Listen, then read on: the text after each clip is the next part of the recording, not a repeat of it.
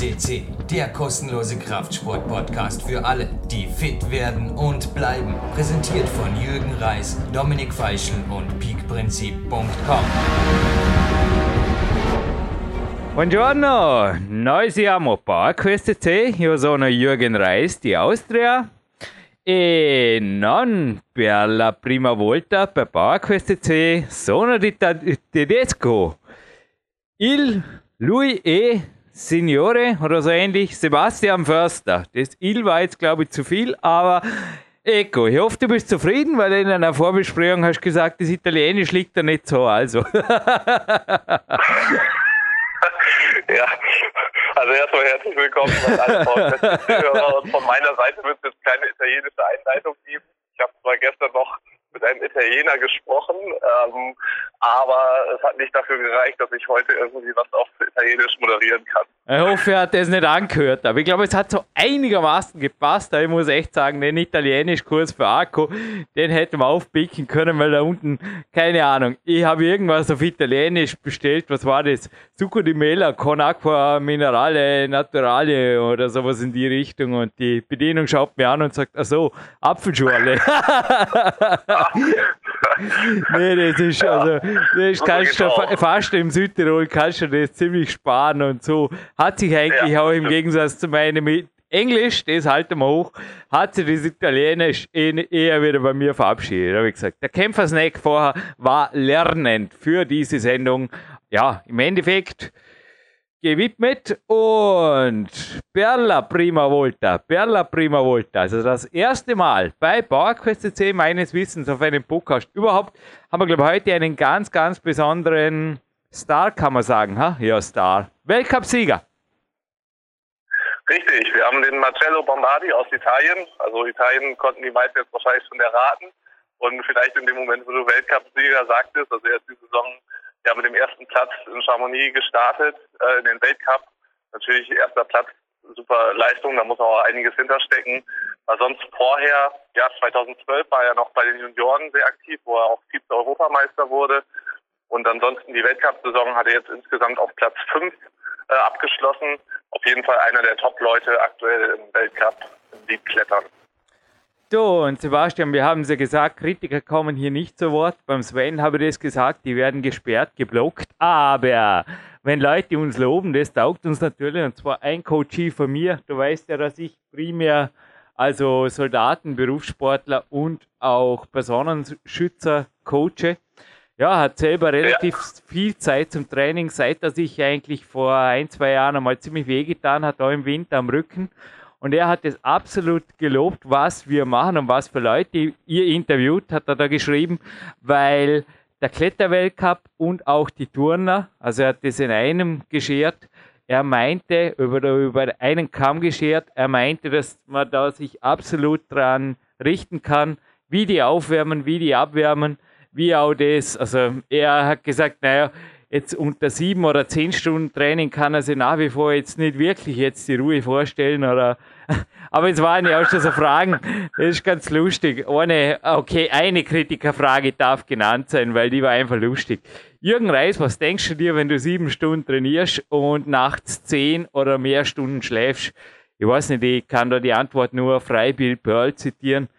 Wenn ich trainiere, dann denke ich nicht wirklich, dann habe ich die Vorgaben vom Sebastian und wenn ich schlafe, dann schlafe ich hoffentlich tief, weil ich einfach müde bin und ich weiß auch nicht, das, ja, ich glaube, dass einfach auch, also ich weiß, es waren jetzt aber drei Pläne für dich, die jetzt bleiben wir kurz bei mir, die zur Auswahl standen und letzte Woche war, glaube ich, für dich weniger überraschend als für mich, also ich war beim Rudi Pfeiffer.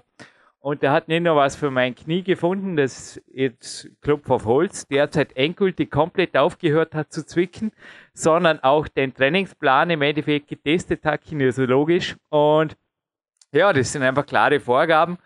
Ich trainiere diesen Winter umfangreicher denn je, wirklich umfangreicher denn je. Also es wird mehr ins Training investiert, auch sonst vor allem an regenerativer Zeit denn je. Ja, und er hat einfach auch, er hat mich angesehen, hat gesagt, Variante drei ist das, was sich dein Körper wünscht. Und ich habe geschluckt und gesagt, naja, ja, das geht, das geht, schließlich bin ich Vollprofi. Aber jetzt zurück zu dem Coachie. ich denke halt wirklich, man muss sich halt für sich die Scheibe abschneiden, die, die passt. Oder wie siehst du das? Aber ich persönlich habe also sehr viele Verletzungen im, ja, in der Vergangenheit, vor allem gesehen im Winter, wenn es um Quick-Fix-Workouts ging. Ja, definitiv. Also da, da haben wir jetzt ja auch ausführlicher in den letzten Wochen drüber gesprochen im Coaching, ähm, aber auch generell über andere Athleten, dass eben das Aufwärmen und auch Abwärmen doch sehr wichtige, ja, wichtige Faktoren einfach beim Training sind. Und gerade wenn es halt kalt draußen ist und sehr kalt, weil bei dir ja nochmal kälter als bei mir jetzt hier in Deutschland größtenteils, aber ähm, da ist es umso wichtiger, dass äh, der Körper auf Betriebstemperatur ist. Wenn ich jetzt natürlich eiskalt draußen zehn, fünfzehn Minuten zur Halle gegangen bin und äh, direkt jetzt mit schweren Kniebeugen zum Beispiel starten würde, das würden meine Knie sicher nicht toll finden, der Rücken nicht toll finden. Dementsprechend spielt das natürlich eine wichtige Rolle. Und gut, ob man das jetzt als Trainingszeit zählt oder nicht, ähm, ich rate einfach nur dazu, sich auch die Zeit entsprechend zu blocken, also nicht nur irgendwie eine Stunde Training, zu, ähm, also jetzt das reine Training zu blocken, sondern wirklich dann auch aufwärmen, abwärmen, dass man wirklich zwei, drei Stunden dann auch einplant, weil sonst ja, kann es nach hinten losgehen. Und wir hatten auch in dem Fall über Jongwon Chon, also jetzt einen, den Boulder-Weltcup-Sieger, ähm, gesprochen oder beziehungsweise du hattest mir auch mal ein Dokument aus dem Peak Time zwei zugeschickt, in welchen Umfängen der trainiert. Auch der Marcello Bombardi, der jetzt heute im Interview bei uns ist, trainiert ja sehr umfangreich. Du trainierst sehr umfangreich. Also das Klettern ist prädestiniert, das Touren auch prädestiniert natürlich für deutlich mehr Trainingsvolumen und ist auch enorm wichtig, gerade hier, glaube ich, über das, über das Volumen, also über die Quantität, auch letztendlich zur Qualität zu kommen. Herr Jongwon Chon, das liegt übrigens auch, ist ein Peak Time zwei Manuskript, das auch dem Coach G vorliegt. Und nur kurz, also Details würden jetzt auch den Rahmen der Sendung sprengen, beziehungsweise gehören die nicht live on tape, die sind einfach Peak Time zwei Manuskript, genau. Bleiben unveröffentlicht, aber genau. Korrigieren wir, es sind halt zwei Tage on, ein Tag off und die zwei Tage sind sieben Trainingsstunden, wobei die mit unterschiedlichen Inhalten gefüllt sind. Und ja, ich möchte jetzt einfach so sagen, so ähnlich ist es auch bei mir, wobei Sebastian hat völlig recht, also ich tue jetzt den Waldwalk, den ich zum Beispiel hinterher jetzt an der Sonne mache, bevor ich noch einmal ins Krafttraining gehe, den rechne ich nicht als Trainingszeit, genauso wie jetzt eine halbe Stunde Sprossenwandklettern am Tag und Techniktraining, ja. Aber es gehört dennoch dazu. Und ich, also mein Tipp, wenn ihr, also ähnlich wie mein Coachie in die Richtung gehen wollt, dann sage ich einfach Monkey see, Monkey do.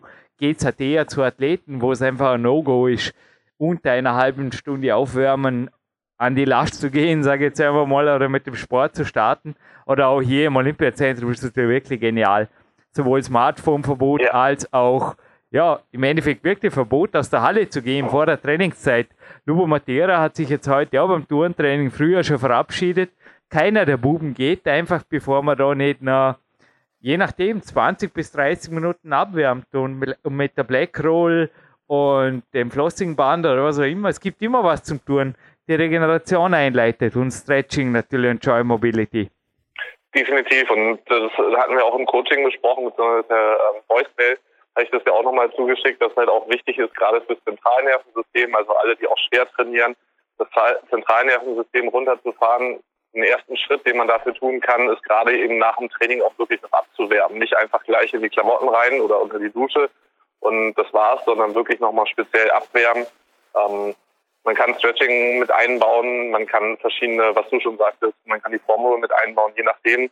Ähm, gibt verschiedene Methoden, das ist auch vielleicht individuell anzupassen. Aber definitiv sind einige Maßnahmen, die einfach helfen, das Ganze, den ganzen Trainingsprozess besser zu verkraften und auch am nächsten Tag eben wieder trainieren zu können. Gerade wenn es darum geht, also gut, wenn ich jetzt nur einmal, zweimal die Woche trainiere, ist es vielleicht nicht ganz so wild, aber die meisten Sportler, die ich jetzt auch betreue, die haben fünf bis sechs Trainingstage pro Woche. Und wenn ich halt solche, das Abwärmen einfach weglasse, dann habe ich ganz häufig Probleme mit der Regeneration mhm. und ja, auch starken Muskelkater nächsten Tag im Training, äh, was natürlich wieder das Training negativ beeinflussen kann. Das will ich halt größtenteils vermeiden. Deswegen abwärmen, ganz, ganz wichtiger Punkt. Ich denke, es wird ohnehin ein Sebastian Förster Special noch geben, wo eventuell auch einer meiner aktuellen Power Days, es gibt sogar Sebastian Förster Repeaters, irgendwo ah. zitiert wird. Aber Bremers lidiertes Gesicht deutete nicht gerade auf einen Sieg hin, hat dennoch gewonnen. Auch ein Bursch, der nicht mehr allzu jung ist, oder? Also erklär mal bitte, weil Das war übrigens auch in der der E-Mail von meinem Coachie, die mich sehr gefreut hat, dass er gratuliert. Meines Wissens hat sich im Klettersport ein bisschen umgesehen. Bin ich anscheinend der einzige über vierzig-Jährige, der wirklich die letzten Jahre von Verletzungen, speziell im Rücken- und Fingerbereich und Schulterbereich, verschont geblieben ist, also der ambitioniert dran ist. Naja, ich darf da wieder erstens natürlich den Rudi Pfeiffer und mein sportmedizinisches Umfeld oder den Hanno Halbeisen irgendwo nennen, aber zweitens natürlich auch dich. Ich denke, es liegt schon am Training und auch an Herr Bremer. Der hat ja auch schon ähnlich wie ich, also ja, ich meine, mit vierzig ist niemand mehr vergestern, gell? Hat auch schon zu kämpfen gehabt, wie man so gelesen hat, mit Verletzungen und Co. Aber ja, ich denke schon, dass wenn ein guter Coach dahinter ist und auch die Trainingssteuerung Sinn macht, dass er das dem Ganzen schon auch die Siegeskrone aufsetzen kann. Ja, definitiv. Also da gebe ich dir vollkommen recht. Ich meine, da werden wir sicher nochmal im Special dann auch detaillierter drauf eingehen, aber das hat eine ganz große Rolle gespielt, gerade auch mit, sag mal, fortgeschrittenen Athleten, also fortgeschrittenen auch, was das Alter angeht, ähm, spielt nochmal eine größere Rolle. Junge Athleten können da vielleicht nochmal das eine oder andere mehr verkraften, aber über die Trainingssteuerung kann ich enorm viel rausholen, und der Kampf jetzt, den du auch ansprichst, den Jürgen Reis gewonnen hat, also den Viertelfinalkampf in der World Boxing Series, da war es vor allen Dingen ja auch, der ging über zwölf Runden und viel haben ihn nach, nach einjähriger Pause und in seinem hohen Alter gar nicht mehr zugetraut, dass er überhaupt gegen so einen jungen Sportler zwölf Runden gehen könnte, und dementsprechend hat uns das auch Recht und Bestätigung gegeben für halt die passende Trainingssteuerung. Ja, ja. Vedi Vedi Vici, das hat sich auf jeden Fall oder Marcello Bombardi gedacht. Zurück zu dem Italiener, also ein Teil vom österreichischen Nationalteam hat die Woche drauf in der K eins trainiert und die waren also ziemlich baff. Haben auch gesagt, dass sie, sie hätten auf vieles gesetzt, aber nicht, dass der Marcello Bombardi einen Weltcup gewinnt, obwohl er davor bei der Europameisterschaft gut abgeschnitten hat. Aber ja, ja ich würde sagen, ein kleines Gewinnspiel haben wir auch noch. Was tun wir? Per prima la, per la prima volta, ich glaube, ist es nicht, aber die italienische Nationalhymne, die hören wir uns jetzt an, und dann gibt es das Hauptinterview und wir hören uns im Abspann mit einem kleinen, feinen, ja, gemeine Gewinnfrage, kleinen, feinen Gewinnspiel. Passt das? Genau, so machen wir das, und jetzt viel Spaß mit Marcello Bombardi.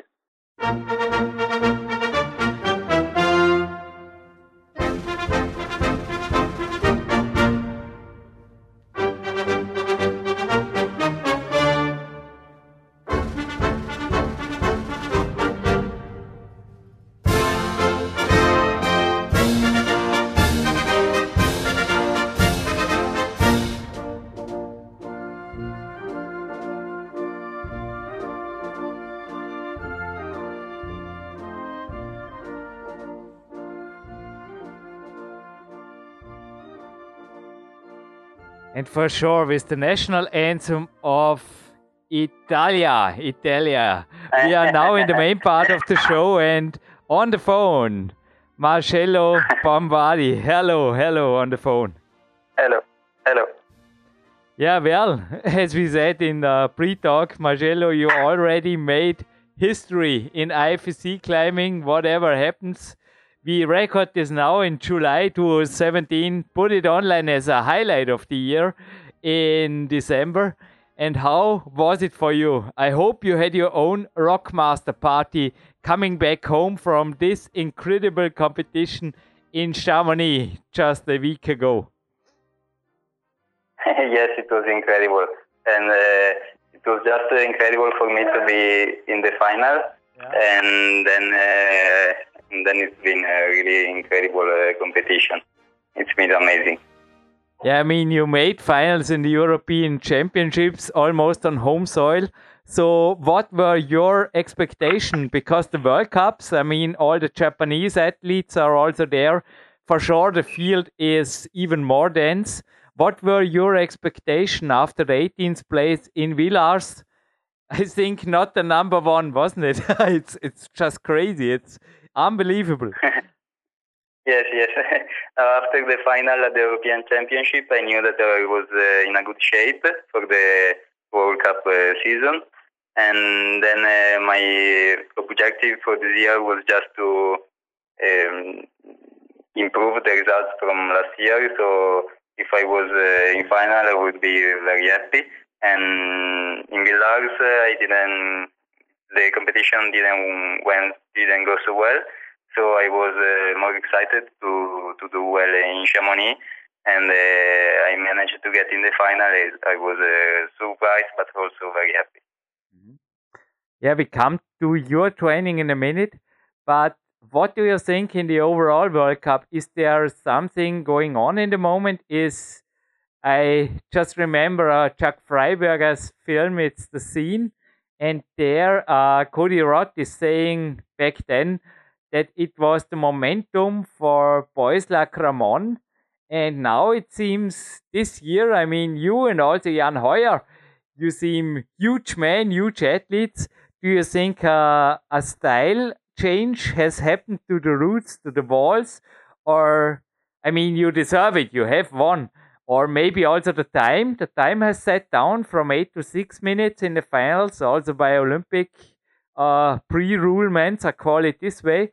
Is there a change in twenty seventeen compared with twenty fifteen, sixteen, and the years before now twenty seventeen? Uh, yes, the the style of the route has changed a lot, and I think that this year there are even more uh, bouldery routes with physical sections and some jumps, so they're more similar to boulder setting, and maybe this setting uh, uh, helps uh, the um, more big guys, if we want to call it so. And yeah, maybe, but uh, I don't know, maybe it's just the, the moment, or, or it was just that competition, and we will see in the, in the next year, in this year, in the next competition. As I said, whatever happened, you already had made history, but the ideal athlete, I just imagine, when you are standing beside Ramón, you are uh, yeah, you are not double-sized, but it's like a giant, uh, I don't know. May I ask you, I think you are the same as Jan Hojer, aren't you? Far over one eighty, I guess, and far over, I don't know. Let us know how, how are your uh, measurements as an athlete, because I never seen the last years uh, a huge man or really a strong big man like you said uh, before uh, winning a World Cup. It's crazy. No, I'm not so tall. Like you know, yeah, I'm, I, I am smaller. I'm one uh, seventy-one centimeters. One seventy-one. Uh, I'm quite... Yes. Really? Uh, but uh, yes, I'm not so tall. Maybe uh, in comparison to Ramón, I, I seems uh, higher. But wow! But I'm quite um, with big muscle, you know, yeah. And so I'm quite uh, heavier than the other guys.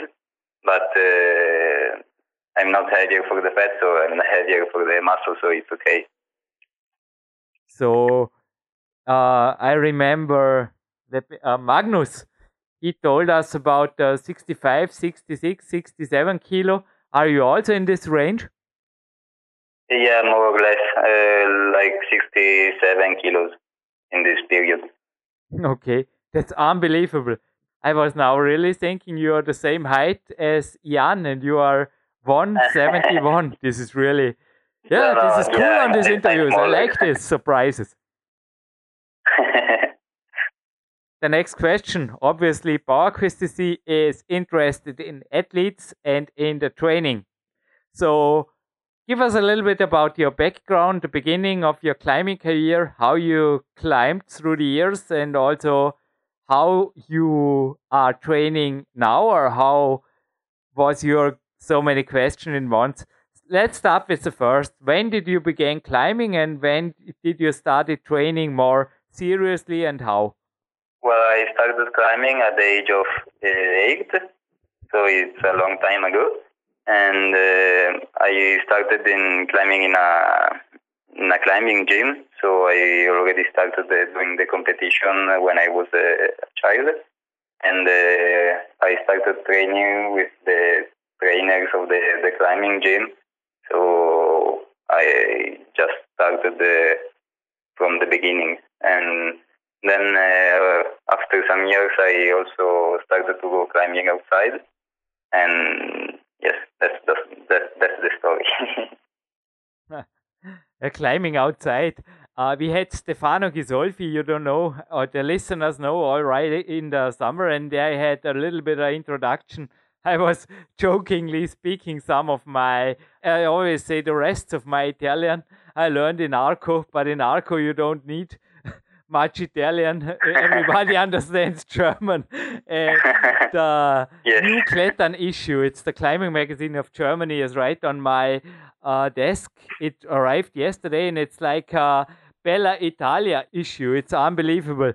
Like in the first pages, there is Mel Blocco, then for sure the European Championship in Italy, and then is uh, chalk, gelati, and cappuccino. I like this. Bella Italia yes, and the rocks. So yeah, yeah, yeah. What is your uh, impression? Because nowadays, I think Spain is more in the focus of the top climbers, but I. I had my time in Arco on the rocks, and I think Italia, uh, it, yeah, Bella Italia is still for training and for yeah for everything. It's it's it's super, isn't it? The rocks and the walls and everything, also the gyms. Yes, uh, Spain is more on the on the focus right now for outdoor climbing. But uh, also Italy is, uh, has a very good uh, potential for climbing. Both inside and outside, and uh, yeah, maybe more than the rock and the the crags that maybe are better in uh, in Spain. But in Italy, I think it's better the the environment and uh, what you eat, uh, where you stay, and yes, it's it's Italy. The listeners hear it. I'm a little bit nervous to speak to an World Cup winner.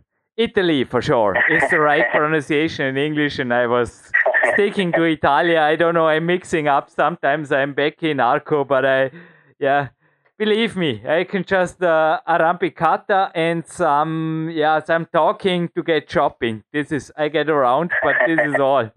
But uh, to your training, give us a little bit a week in the winter when you were preparing for this great season, maybe a hard preparation week. In the winter, a day, and how many days a week, and what do you train where?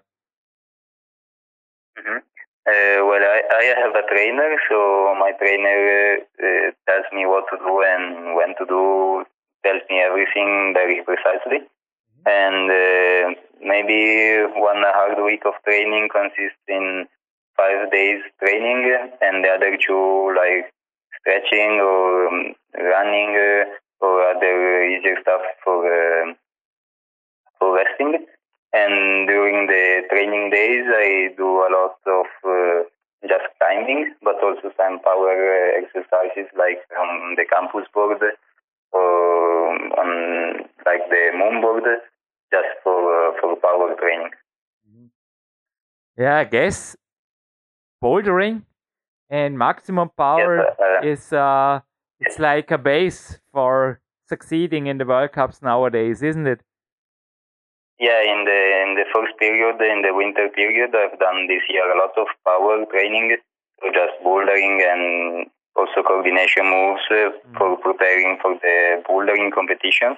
And I think that this helped me a lot uh, this year, because also on the lead climbing, uh, it uh, the roots of the lead climbing, they're getting always more similar to the bouldering side. Mm-hmm. So is uh, competing in the Boulder World Cups for you a goal also in the future? Because you were on two Boulder World Cups, one in twenty sixteen, one in twenty seventeen. So do you sometimes make the events that are in Europe, or do you maybe have even plans to get a season into the bouldering thing?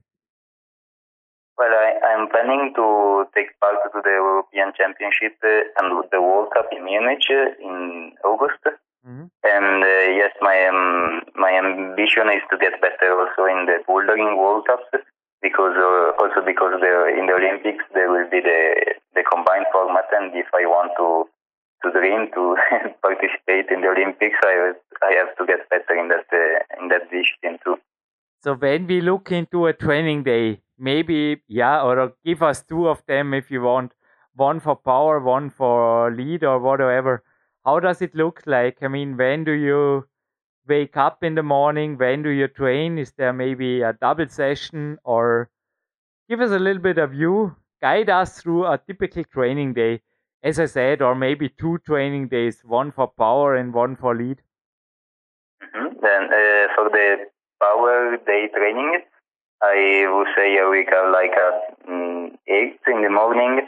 Then uh, at nine, uh, I'm at the gym, and then uh, I'm having the first uh, power session more on uh, exercises like the campus board, uh, or um, just uh, very short bouldery move, very short boulders, like uh, two or three moves at maximum. And then I will have the second session uh, in the afternoon, where uh, may, I can do more uh, longer boulders, like uh, or longer exercises, uh, like uh, seven, eight, move, eight moves uh, of boulders. Uh, or uh, exercises on the campus board that uh, consist in longer uh, uh, stress. And yes, that's it. And then uh, in the in the evening, uh, I always do some stretching for the arms, but also for the for the lower part of the body. And the training for the for the endurance day. Um, I do only uh, one session for the endurance, endurance day, and it consists uh, on doing uh, four, five, or six uh, hard routes uh, where I have to go to the ma- to the maximum and uh, try try to, to top the route. So they always uh, route uh, at my maximum level, and uh, I take a long rest, uh, like uh, half an hour more or less. So the lead session is, don't know, four or five hours, and uh, boulder sessions, or correct me, how long do you train on the power and on the lead days? How long are each of those sessions? On the power, uh, like uh, two or two and, half, and two and a half hours uh, per session, so four or five hours per day. And on the endurance, and the endurance session uh, can last uh, for uh, four hours more or less. How much time of break do you have between session one and two on the power day, and what do you do there? Uh, I take at least four hours of rest, and uh, in the meantime I'm, I go back home for resting and uh, have lunch and doing uh, other stuff. Is there any, yeah, any active recovery? Do you do walking, or do you have, you said on the rest days you go running sometimes, but yeah, Bella Italia, much things to do. Are there any alternative sports, or what hobbies do you have outside the climbing? Yeah, I go running sometime, and uh, this year I've done a lot of stretching for the lower part of the body to to become more... Uh, more drastic. Mm-hmm. And uh, I like to go to the mountains when I have some free time, or just go climbing outside and, and be in the nature. Mm-hmm. I just have been to the mountains up there this morning. It's so, yeah, it's gorgeous. That's why I'm asking. Yes. I mean, to live in Italy and not using the nature, it's, no, I think it's not, not good for living. So, did I get you right? Is uh, more or less one hundred percent if you're training indoors, or is there also some rock in, involved? Yeah, for training, uh, I stay always indoors. And when I go outside climbing, it, it's just on the weekend uh, when I don't have competitions, but it's, it's just for uh, pleasure. And uh, I always train indoors. To get the listeners a little bit of view, can you send us some training pictures? Also, what is this kind of gyms? Are there many gyms where you live, or is there a boulder gym and a lead gym, or is both in one place? I live in Torino, Torino, yeah, uh, which is which is in the northwest of Italy. Yeah. And yes, there are there are a lot of bouldering gyms There are like uh, five bouldering gyms, and then we have another uh, like private uh, bouldery wall, which is very small, but we can go in the morning when the other gyms are uh, closed. And then there is uh, a lead climbing rope, uh, lead climbing uh, gym with the rope climbing, and but it's not very well set. So mainly we do circuits for uh, building the endurance, and uh, yes, we do we do circuits in the bouldering gyms. I was just saying yes, not because I knew you were living in Torino, because I was thinking there is on the I F S C homepage uh, Casinalbo. As you said, Torino, I was just thinking yes. I mean, this is uh, uh, this is a huge city, maybe the best climbing city for competing, one of the best cities in the world, huh? When it comes to indoor gyms, I can imagine. Yes, it's. Uh, I think it's one of the best uh, cities in Italy for training, and uh, I was born in uh, in Casinalbo, okay, where I lived uh, when I was a child. Okay. And then uh, when I have to start the university, I I moved in Torino for the university and for training as well.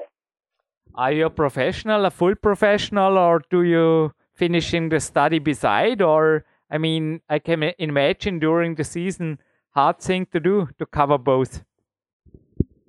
Uh, yeah, I finished the studies last year, so from uh, September of last year, I'm now I'm fully professional thanks to the help of the uh, to the army, the Italian army, and uh, I'm inside the Italian army from three years now, and this uh, allows me to just concentrate uh, on the training and the climbing and the competition. Uh, yeah, I was talking about this on other podcasts with climbers from Italy. Also, Alberto Nero was here, and for sure, Stefano Ghisolfi. But I think the Carabinieri and the Army, they are really good supporters in Italy, aren't they? I mean, I remember names like Cristian Brenna, Luca Zardini, Luca Cipone for sure. As I said, Alberto Nero, Christian Core, uh, correct me, but they are all more or less, they had been or they are still like, I think Luca Zardini, somehow inside those, uh, I call it organizations, and they seem to be very good for the sport. Huh? Maybe also a, a perfect example for other nations who are listening now. Yes, it's true, and uh, in Italy we we are uh, very lucky for having these uh, milita military groups that support the athletes in the sports that uh, you can't be a professional just with the with the sponsors or with the money that you can uh, earn uh, by the competition. Mm. So we have these uh, military groups that support us, and uh, yeah, it's a luck because uh, otherwise uh, we couldn't. Uh, be so, so concentrate on the sport. How do you think, this is what the Klettern also asked, now I asked you, it's the title story, how do you think will Tokyo twenty twenty will change the sport, and what is it in your opinion?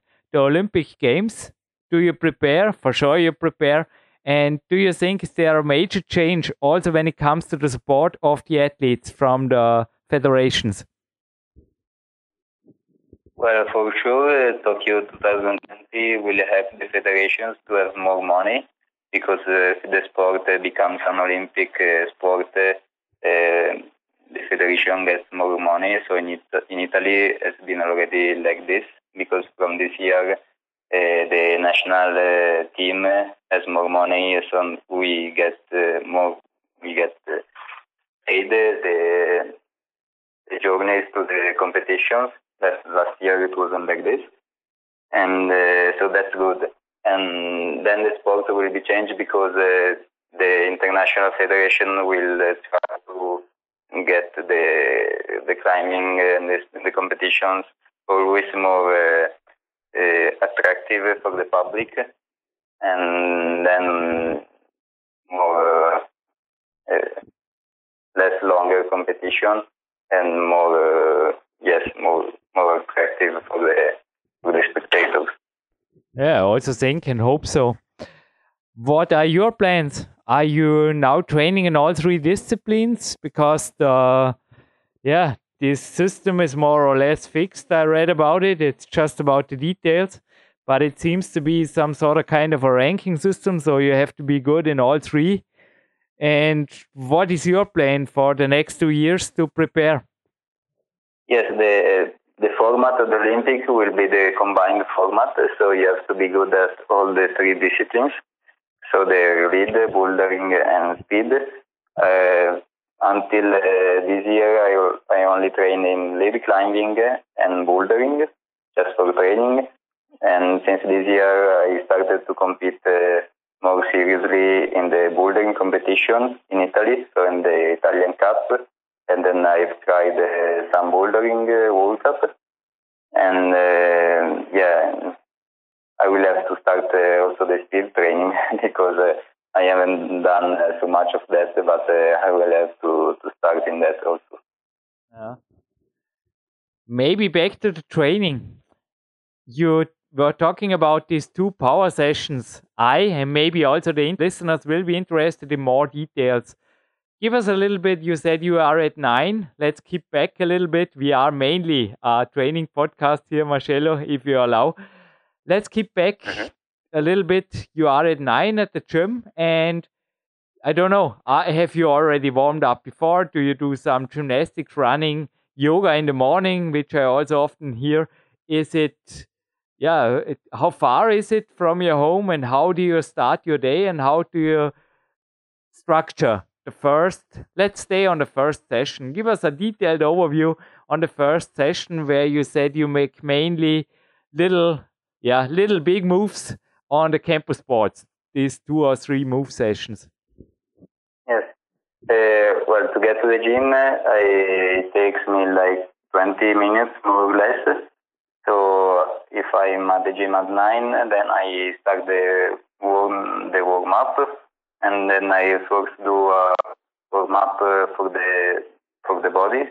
So just uh, moving uh, the arms uh, with the help of the of an elastic, uh, or just more physical exercises for um, uh, for warming up the, the body, and then. Uh, I also do a more specific uh, warm-up on the wall or on the on the pangulic or on the yes on the on the bouldering wall, and then I start the training with these uh, uh, powerful exercises where the objective is to to just uh, train the the power with. Um, very few moves uh, and uh, take long rests, like one or two minutes uh, in between each, ex each exercise. And uh, yes. How many problems or how many? Uh, yeah, it depends of the day and what your trainer is telling you, right? Yes, it depends on the day. Um, more or less, they're like uh, five or six exercises with uh, four series each, and uh, in total it gets like two hours of training, more or less. Uh-huh. The warm, the warm up plus two hours of training. Do you apply to your training? Yeah, uh, let's come to this later. But in the afternoon, is there yeah the more moves? But you also do a warm up and then do what your trainer is telling you to do. Do I get you right? Yeah, usually I already warmed from the morning training, so I don't have to do again all the, the warming up uh, yeah, sure. circuit. But uh, yeah, I always warm up because it's better for not getting uh, injured. And then, uh, yes, I do uh, other exercises uh, from from what uh, the trainer tells me. And usually they're more uh, with more moves and... Uh, They're less power, but more uh, like the endurance power. Are there any additional exercises? I know the Russians, they are big on chin-ups, pull-ups and stuff like this. Also some boys like me, I sometimes like the rings or the T R X. Do you make any special training or you even using weights? Is there anything? Uh, I've done a bit of training, but not so much. More uh, uh, exercises for the body tension, for the core strength on on the on the floor, and uh, yeah, the, the exercises similar to the T R X, but but just on the floor without the, the use of the T R X. So are those like static holds with uh, the, yes, the, like the compression plank, holds like and plank, those so. Yeah. Things like this, like compressing to the floor and uh, body tension. Yes. Yeah. Yes, things like that. I think I know what you mean. The listeners will also have an idea. Antagonistic training, is there anything? Do you make any, you know, uh, for the shoulders and everything, do you make handstands or gymnast stuff or using weights? Mm, I used weights for the power exercises that I was telling before, like on the campus board or on the bouldering wall. But just like that, I don't do uh, pull-ups with the with weights or other things. So you use the weight vest when you are on the campus board or bouldering? Yes, yes, mainly for that. Okay, so weights, I mean, like in the gym, like for uh, you know, muscle building, you do not use? No, no, that's okay. Not. Okay, no, because this I, was... I'm already too, I'm already too big uh, from, for my natural... Uh, so I don't have to build other muscles. You are not too big, you're the World Cup winner. But well, it's a nice uh, it's a nice keep into a questionnaire also. Let me out a little bit of my Italian shopping uh, knowledge, and I also was amusing, I think, a lot of uh, listeners from Italy at Stefano Ghisolfi when talking about formaggio, dolce vita, spaghetti, olio, olivio, and things like this, the diet. How much care do you take? Because in Italy, for sure, uh, gelati, cappuccino, you can also make a lot of uh, pizza, you know, spaghetti. How is your uh, diet structured? Yeah, there are a lot of good uh, things to eat in Italy.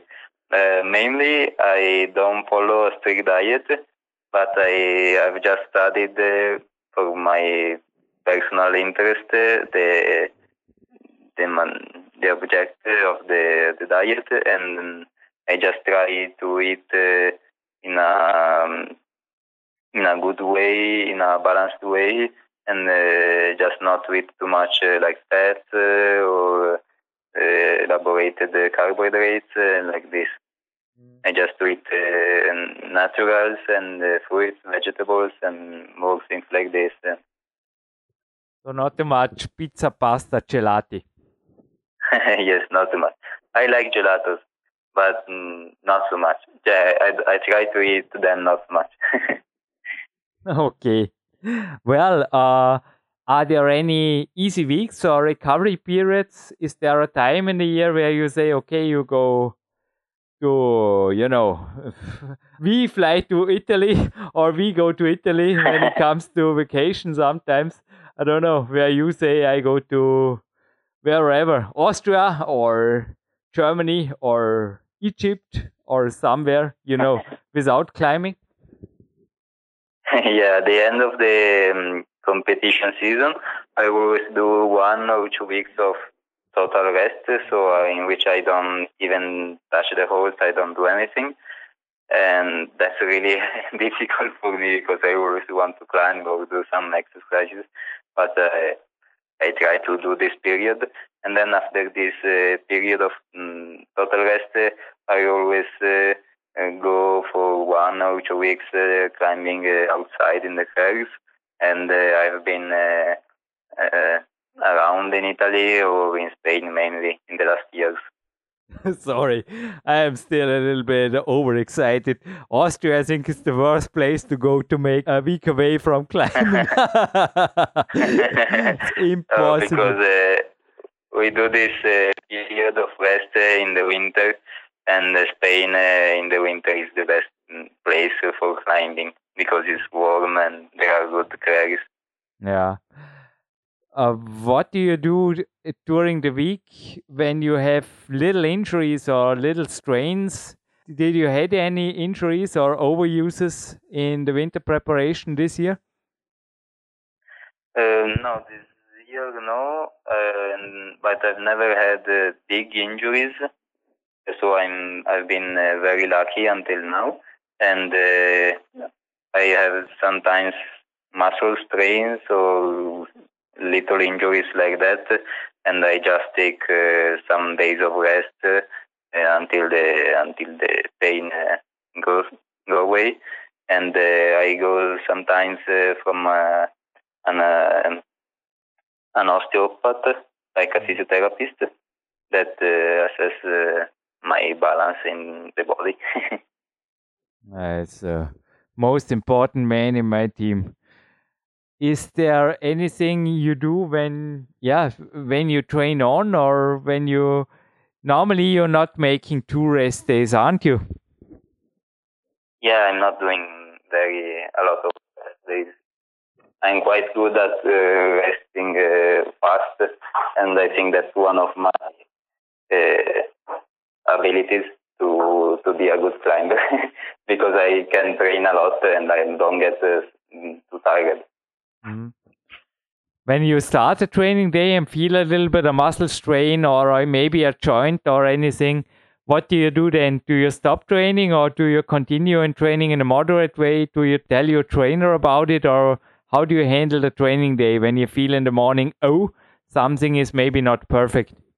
Yeah, I try to continue the training if the pain is not uh, too big, and uh, to not getting the pain worse, and uh, if I can do that, uh, I continue training. But if the pain is too big and uh, I don't have the confidence that uh, it's a good thing to to carry on the training, I will stop and then take a day of rest and take a visit uh, on the physiotherapist or osteopathic and listen to their suggestions. Okay, so. Thing about training was this, or what did you said? You make a, a finger training? Yeah, finger training uh, also, because I'm not very good at finger strength, mm-hmm. and I lot I do um, a lot of dead hands, or on the campus board, or on the on the, the holes. Do you use additional weights there? Yes, and making uh, a yeah. yeah. Yeah, sometimes I do. I use uh, the weighting test test for the for the dead hands. All right, Marcello. I think we are already through my questions. It was a great, great interview, and at the end, for sure, please give a big, big, big shout out. Thanks to everybody who deserves it. Your teams. You already talked about the army. Who is Team yeah, Marcello Bombardi? Sure. Yeah, that's for sure. Thanks to, the, to my team of the Army, and also to my trainer and everybody who who helps me improving in climbing and gives me suggestions on the climbing and other things in the training. And my sponsor as well, obviously. Well, thank you, Marcello. I wish you from now on, for sure, all the best for the. Yeah, I mean, you are already have packed your bags for the next World Cup in Briançon, haven't you? Yes, I. Yeah, for Briançon, my objective is just to climb well and have fun. And if I will be another time in the final, I will be very, very happy. Uh, the listeners can, for sure, when they listen it now, download the streams or the videos from Briançon, as well as your win from Chamonix twenty seventeen. I wish you all the best, and maybe looking forward to a follow-up interview in twenty eighteen with another whatever. I will be on your... On your climbing shoes. I will watching you very exactly at I F S C T V, and I think many others will do. And I wish you all the best. Thank you. Okay, thank you to you. Jürgen Reis zurück im Studio. Und das war übrigens geil. Wie wenn der Marcello auf mich gezeigt hätte, oder wahrscheinlich war nicht nur ich gemeint, aber sicherlich auch. Er hat gesagt, keine Ahnung, was los war. Nach dem Weltcup, also im Briançon, haben sie ihn interviewt. Da ist ihm eigentlich gar nicht mehr so lässig gegangen, aber drauf war er dennoch noch voll vom Sieg, einfach gedopt, will ich jetzt sagen, positiv gedopt, mental gedopt. Und er hat gesagt, das war einfach eine verrückte Woche. Gott und die Welt wollte ein Interview von mir. Plötzlich waren wir, alle möglichen Leute wollten ein Interview und hat in die Kamera gegrinst bei F S C T V und ich dachte mir nur, schön, dass ich dazu einen Beitrag liefern durfte. Und ich glaube aber wirklich, also für mich, ich war äh, letztens im Wald äh, vorgestern und habe mir das Interview nochmal angehört und ich dachte mir einfach, ja, geil. Da kommt einfach Motivation rüber. Auch ein Mann, der sich voll fokussiert und man merkt, er trainiert sehr, sehr qualitativ und ich glaube wirklich, der arbeitet, was heißt ich glaube, das kam jetzt wirklich rüber, in allen Ebenen auf höchster Professionalitätsniveau stand. Ja, genau. Also er hatte ja auch, genau, er hatte ja auch den Osteopathen erwähnt, also das Team, was er um sich hat. Ich genau. glaube, da ist er schon, schon auf, auf höchstem Niveau auch am Agieren und was ich halt auch noch beeindruckend fand, ist jetzt einfach auch seine körperliche Statur, also mit eins Komma einundsiebzig, was er auch im Interview erwähnt hat, siebenundsechzig Kilo, ja, die, siebenundsechzig Kilo, die er da hat, das ist natürlich wirklich ähm, sehr athletisch und die Bilder, die ich jetzt von ihm gesehen habe, ist natürlich schon auch so ein Vorzeigesportler, was ich persönlich gerade als Athletiktrainer auch immer sehr gut finde, wenn es halt äh, solche Athleten weit nach vorne schaffen. Also in meinem Sport hier Ausnahme, aber der Magnus Midtbø ist auch in der Kategorie ja. zu finden, den ich finde es übrigens auch, einfach Magnus in die Suchfunktion eingeben, bei PowerQuest, der war schon mehrfach. Ja, ich meine, ich persönlich äh, habe da sicherlich andere Genetik, aber es gibt auch noch, also irgendwo bin ich fast mittendrin, wenn ich jetzt im Weltcup noch aktiv wäre, was ich ja nicht mehr bin. Aber es ist crazy, gell? Es ist für dich auch, wie der Sport eigentlich einen vom Biss bietet, aber da ist auch wieder eine gewisse... Es gleicht schon vieles, ein bisschen auch dem Turnen, aber auch dem Kampfsport, oder? Da gibt es ja auch Gewichtsklassen vom bis. Ja, auf jeden Fall. Ähm, was natürlich das Faszinierende ist und was vielleicht auch die Spannung ausmacht, was, was ihr auch im Interview erwähnt habt, eben die, die Routensetzung, was die auch vielleicht für einen Einfluss hat. Ja, brutal. Ähm, das kann natürlich, damit kann man natürlich das Ganze auch ein bisschen steuern, in Anführungszeichen.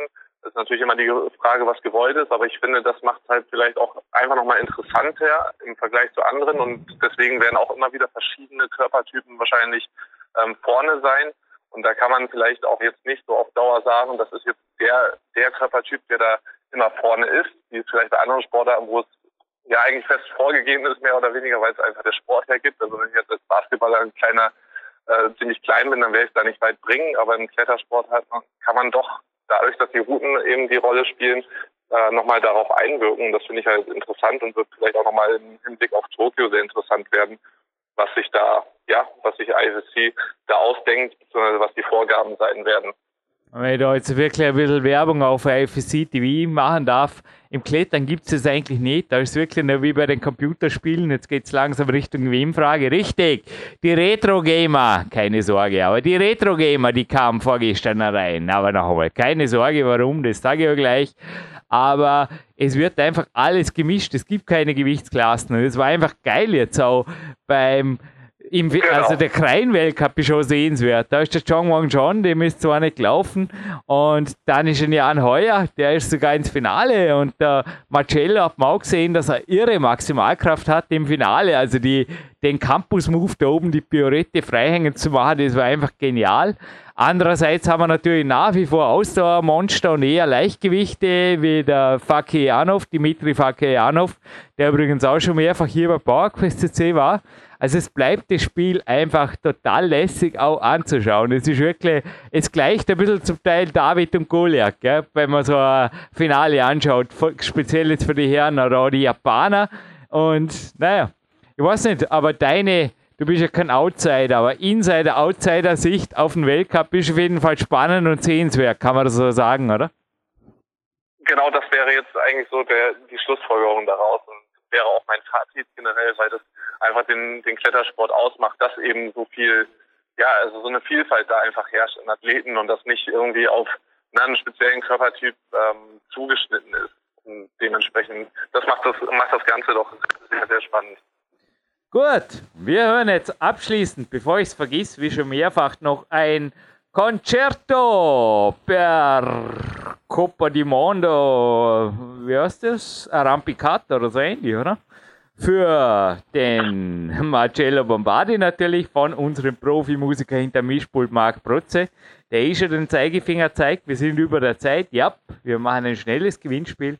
Und zwar erstens gibt es einen Cliff Bar und zweitens war der Tech Omega drei, kann man auch immer brauchen, oder? Regenerationsförderung und Co. Das, glaube ich, sind zwei Preise, die Sinn machen, oder? Und ja, definitiv. Jetzt war eine Retro-Gamer hier und da habe ich vieles gefunden. Also es ist ein Must-Have-Read für alle, die vor allem vom C vierundsechzig fasziniert waren. Die ganz neue Ausgabe, aber keine absolut hier reinpassende Gewinnfrage. Es wäre zwar fast was gewesen, aber das waren wir denn doch zu böse irgendwie. Wir bleiben ein jugendfreundlicher und auch positiv gesinnter Podcast. Man muss da nicht irgendwelche, vor allem, ja, das war einfach ein wenig Hardcore, aber vielleicht fällt mir bis nächstes Mal noch was ein, was einfach zum Interview perfekt passt. Nicht, dass das Sven Albinus hinterher noch reinschreibt und sagt, das war wieder mal voll off-topic. Nein, darum bleiben wir on-topic. Und zwar, ich habe ja auch einen Brotsponsoren, wenn wir es von Pane, Panini, Pizza und so weiter hatten. Genieße ich, hab ihn so gerne selbst gebacken, und zwar mit Dinkelbrot von Bäckerei Mangold. Danke. Und es gab einen Podcast, der das im Endeffekt fast schon unterstrichen hat. Das Brot, ein gutes Brot, einfach eine tolle Sache ist. Frei zitiert. Mich würde interessieren, wer hat das gesagt und wann? Wow, krass, ha? Coole Ansage. Er war bei diesem Interview nicht das erste Mal hier, ist einer der deutschen Lead-Weltcup-Sieger, und er hat im selben Interview nämlich auch was ganz Wichtiges gesagt, ein gutes Klettertraining, ein richtig gutes Klettertraining. Also ich habe mit ihm da auch unter anderem über sieben Stunden Tage, die ich mit ihm im Fahrwasser verbringen durfte, gesprochen. Das lebt von den Satzpausen. Also ein sehr hörenswertes Interview, ich glaube. Ja, Dominic Feischl, Nummer eins, der, das war's ja ein Lacht, eh schon, ich glaube, er weiß, wovon ich spreche. Es ist nicht einmal so schwer, gell, wenn man ein bisschen drin ist in, nee. der, in der Kletter. Der Dominic Feischl, der hat auch so eine Top-Liste gemacht mit Podcasts, und eben, das war letztens auch im Wald, der ist auch auf meiner Top-Liste, jetzt neben dem, also der Marcello ist neu hinzugekommen, aber der ist eigentlich schon seit ewig drin, ich weiß gar nicht, weil ich das Interview gemacht habe, das ist schon... Naja, PowerQuest gibt es ja auch schon über zehn Jahre. So ist es, die Zeit geht dahin. Aber ich glaube, die Frage ist gar nicht so schwer, gell? Wer ist es und welche Nummer? Also ich kann es direkt beantworten, und jeder, der doch oh, den krass. Wetten das, oder? Du, könnt, hat, du könntest jetzt echt die Nummer sagen. Also, die, nee, nee, nee, Entschuldigung, die Nummer könnte ich jetzt nicht sagen. Ich weiß nur, nur wer es ist, wer es ist. Also, die Nummer, also, nee. Das also, dann hätte ich über Wetten das sagen wollen, dann hätte ich Angst gekriegt von dir. Crazy. Aber ja, auf jeden Fall, am Interview Beteiligte sind natürlich vom Gewinnspiel ausgeschlossen, ihr nicht. Tut es einfach das Kontaktformular, ja, und der Preis kommt dann per Post zu euch. Gut, Jürgen Reis, Sebastian Förster verabschieden sich, und du bleibst schon immer noch kurz in der Leitung. Ein kleines Private Coaching diese Woche betreffend darf nur sein, Sebastian, oder? Passt das? So machen wir das, und allen, alle da draußen schön aufwärmen, ordentlich abwärmen und fleißig trainieren sowieso.